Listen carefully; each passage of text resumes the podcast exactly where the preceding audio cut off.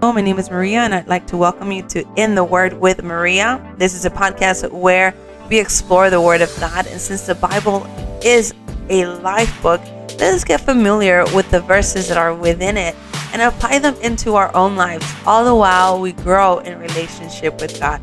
Let's do this together. Let us proceed with the Word. Today we're going to be reading with uh, from Psalms 3. And the Word says, Lord, how many are my foes? How many rise up against me? Many are saying of me, God will not deliver him. But you, Lord, are a shield around me, my glory, the one who lifts my head high. I call out to the Lord, and he answers me from his holy mountain. I lie down and sleep. I wake again because the Lord sustained me.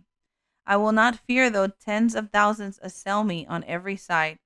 Arise, Lord, deliver me, my God. Strike all my enemies on the jaw, break the teeth of the wicked.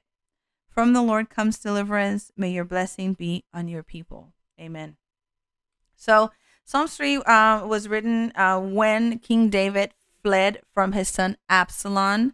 Um, if I don't know if anybody uh, is familiar with the story of Absalom and King David, Absalom um, obviously was his son, as stated before um, Absalom and King David had a, a complicated relationship. Um, but essentially, King David gave his son Absalom um, the position of a judge in uh, Jerusalem. And uh, Absalom corrupted that position by um, slandering the king and saying things um, that he would do better if he were king.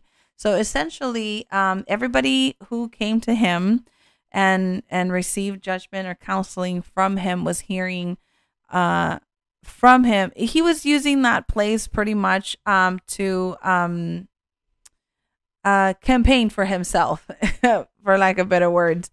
And so he got a bunch of people uh, from the kingdom of Jerusalem on his side. And um, eventually he felt strong enough to um, have himself um, uh, crowned as king, and obviously illegitimately. But this, um, he overthrew his own dad.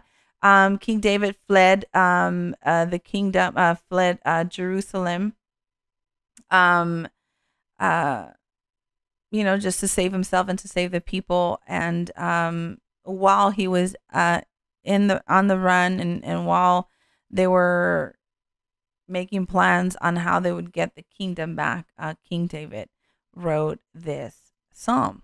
So when we see on Psalms 3, um, Psalms 3 2, many are saying of me, God will not deliver him. And um, when I studied this, I, I understood that it was not, it's not saying that God cannot deliver him. It's saying that God will not deliver him. So it's saying that God has chosen um, not to deliver King David. So his enemies um, were trusting on their own their own decision, I guess, or their own um, judgment that God, um, although God was with David, God had chosen not to, um, not to deliver him. Right? It says God will not deliver him, and so you can only imagine the things that that Absalom was telling the people about David to have them so convinced that um you know that David did not deserve deliverance. So you know there was just no way that God was going to do it right? Um and you can you can kind of look at this in your own life sometimes when the enemy accuses you. He comes around to accuse you to um you know in your own mind or to other people citing your past and citing all your mistakes shortfalls and downfalls and and you know any every way that you're not perfect um, he comes around, um, you know, either as a voice in your own head, reminding you of where you come from, and and this little voice kind of tells you that you don't deserve anything better, that you don't deserve the Lord's deliverance or the Lord's love uh, or the Lord's protection because you know, come on, look at your past. You know, um, I know that there's got to be somebody listening to me today who has battled those thoughts in their own heads. I know I can say that for myself. I have many times. Um, you know that that voice of the enemy comes around trying to tell me that i'm not good enough that i don't deserve it that um you know i made this and that mistake before so why would i take a plunge or why would i be so daring and bold to try now if I failed the last time, or um, even you know tries to tell me that. Um, and this might be you too, and and this is important that you listen here because there's a lot of times when the enemy will try to remind you of of how sinful your past was in an effort to keep you from speaking out and stepping out um, to proclaim the gospel. And and he tries to tell you that, oh my gosh, you used to do this and this and that on the streets, or you used to party like this, and you used to drink like that, and you used to talk like this and that. You really think people are going to listen to you when you come around speaking about Jesus? Come on, man, sit down. That is the voice of the enemy. It's an accusatory voice. It's a lying voice. And we must be able to recognize when the enemy is the one speaking to us and not God. So, um, here in this situation, we see many people, thousands of people, uh, speaking against David and saying God will not deliver him. And the basis for that belief was King David's past and all the li- lies and slanders that the enemy had, uh, in this case, Absalom, placed in their belief system. Amen. So moving on, we see on Psalms 3 3, it says, But you, Lord, are a shield around me, my glory, the one who lifts my head high. I call out to the Lord, and he answers me from his holy mountain. This is a declaration from King David um, that God is his shield. So despite of whatever was going on, everything that, that that his enemies were saying about him, King David knew where he stood with the Lord and who the Lord was in his life. God is his shield. He's not asking God to be his shield because he knows that God already is his shield. Sometimes we get caught up in asking God to do things for us that he's already promised us or that he's already given us and he's already done for us. Um, so we need to recognize also that we have already there's a lot of things that the Lord has promised us that we already have that we don't have to beg him for, that we don't have to ask him for, but rather we need to pick it up and we need to use it and we need to fight the enemy with this belief, with this understanding, with this faith, with this knowing who God is in our lives. So God is his shield and he's not asking the God to be his shield. He knows that he is already his shield. So he's stating back a fact. This is when we pray back the promises of God. We state back the promises of God in prayer and we establish ourselves confidently and the Lord's salvation. So, seeing ourselves in trouble from this perspective, it changes the outlook of things because we know that He is covering us from the enemy's attacks. We know, we know that we know that we are safe under His refuge. We know, we know that we are being covered by His shield. That no matter how bad things look, no matter how things, how heated things get in the midst of our battles, that God is our shield and He is our protector.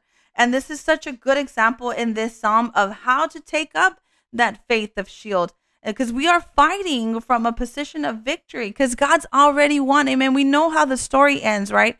God's already won from the beginning and the end of of the word of God. We see God be victorious in every single situation. When the Lord is on your side and the Lord is on your side, you have victory in the Lord. Amen. So um, no matter how things look, and and sometimes in the thick of battle, we may be tempted to get down about it. We may hang our heads low. We might, uh, you know, get down and and and under and and depressed, and and we may get worried. But don't let that last because you need to lift your head up high. As, as a matter of fact, the Lord will lift your head head up high, and He will remind you of who He is, and He will tell you, my dear child, look towards me. I am Jehovah Nissi, Jehovah Nissi. I am your banner. That is the banner that goes ahead in battle that people um that the soldiers in battle look towards to get encouragement to know that the battle is still going and that we are still winning and the that the uh the the banner bearer is still up. So this is an encouragement for us to look towards to who God is in our lives that he will fight till the end, okay? And it's not a fight for the Lord, but sometimes we just need to hang in there, stay strong in our faith and lift up that uh, shield of faith and and encourage ourselves. Amen? Furthermore it says i lie down and sleep.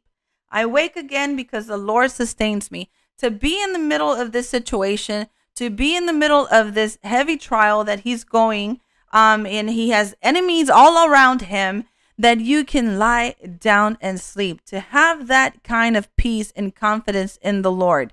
Um many people will say that faith is is the opposite of confidence, right? Because you're kind of going in not really knowing or kind of just hoping, you know, it's on something that you cannot see. But I think that some that when we have endured so many trials, and at this point, by the time this psalm was written, um, David had been through a lot of trials. Okay, he'd been through many wars, many battles. He had King David was put through the wringer even by this point, and it was not over for him. But his faith had grown over time.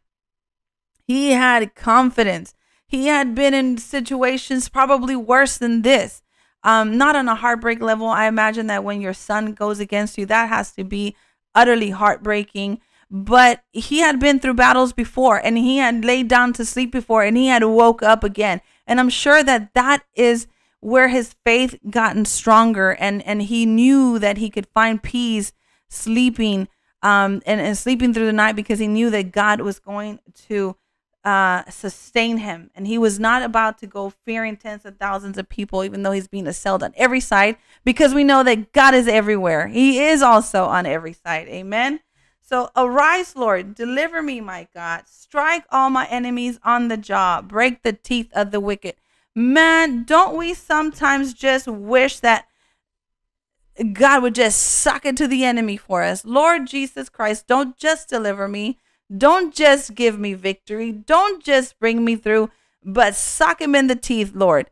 I know that's probably not a very good prayer, but hey, King David did it. And I'm sure that we have all felt like that at one time or another. It was not omitted from the word of God. And that is really just to say that, you know, God understands us when we feel this type of frustration. God, don't just deliver me, Lord Jesus. Suck him in the mouth knock his teeth out. And sorry, I'm getting a little uh a little kingdom south side here on you guys, but I know I know somebody listening to me has felt that before. Amen. So from the Lord comes deliverance. May your blessing be on your people.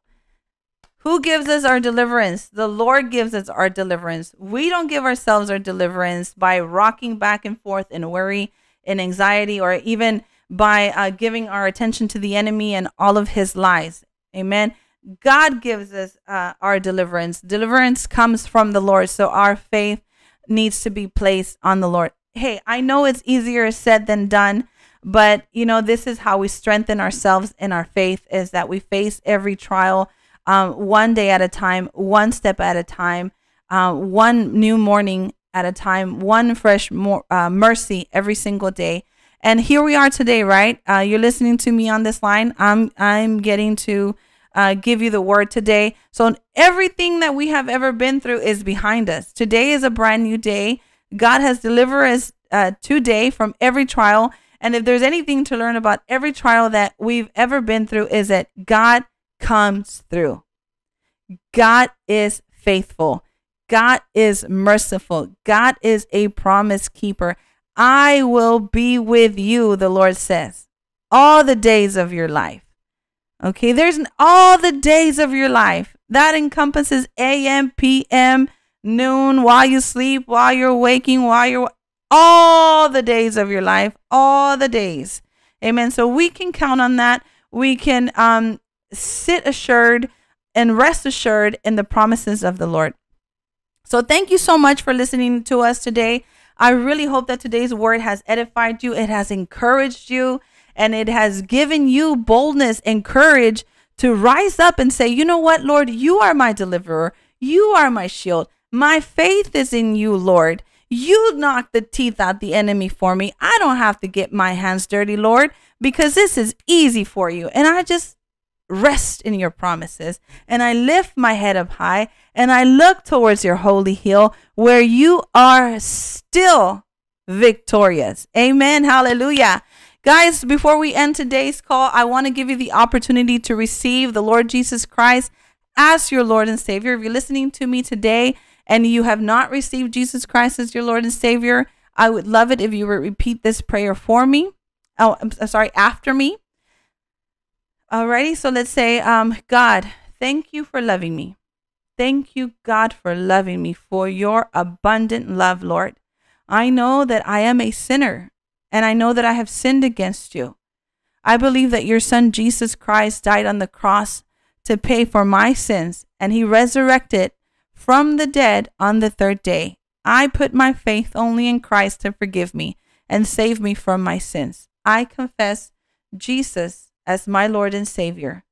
Thank you for the gift of eternal life. I pray in Jesus' mighty name. Amen and amen. If you have said this prayer today and you believed it with all your heart, the word of God says that you have received salvation. Rejoice. Praise the Lord Almighty. Thank you so much for saying that prayer and welcome to the kingdom of God. And you are now my brother or my sister. Well, our time together today has come to an end. But listen, if this message blessed you, please share it with somebody you love. And don't forget to click the subscribe button. I pray that the Lord bless you and He keep you. And I pray that His favor, His grace, and His mercy follow you all the days of your life. Until next time, goodbye.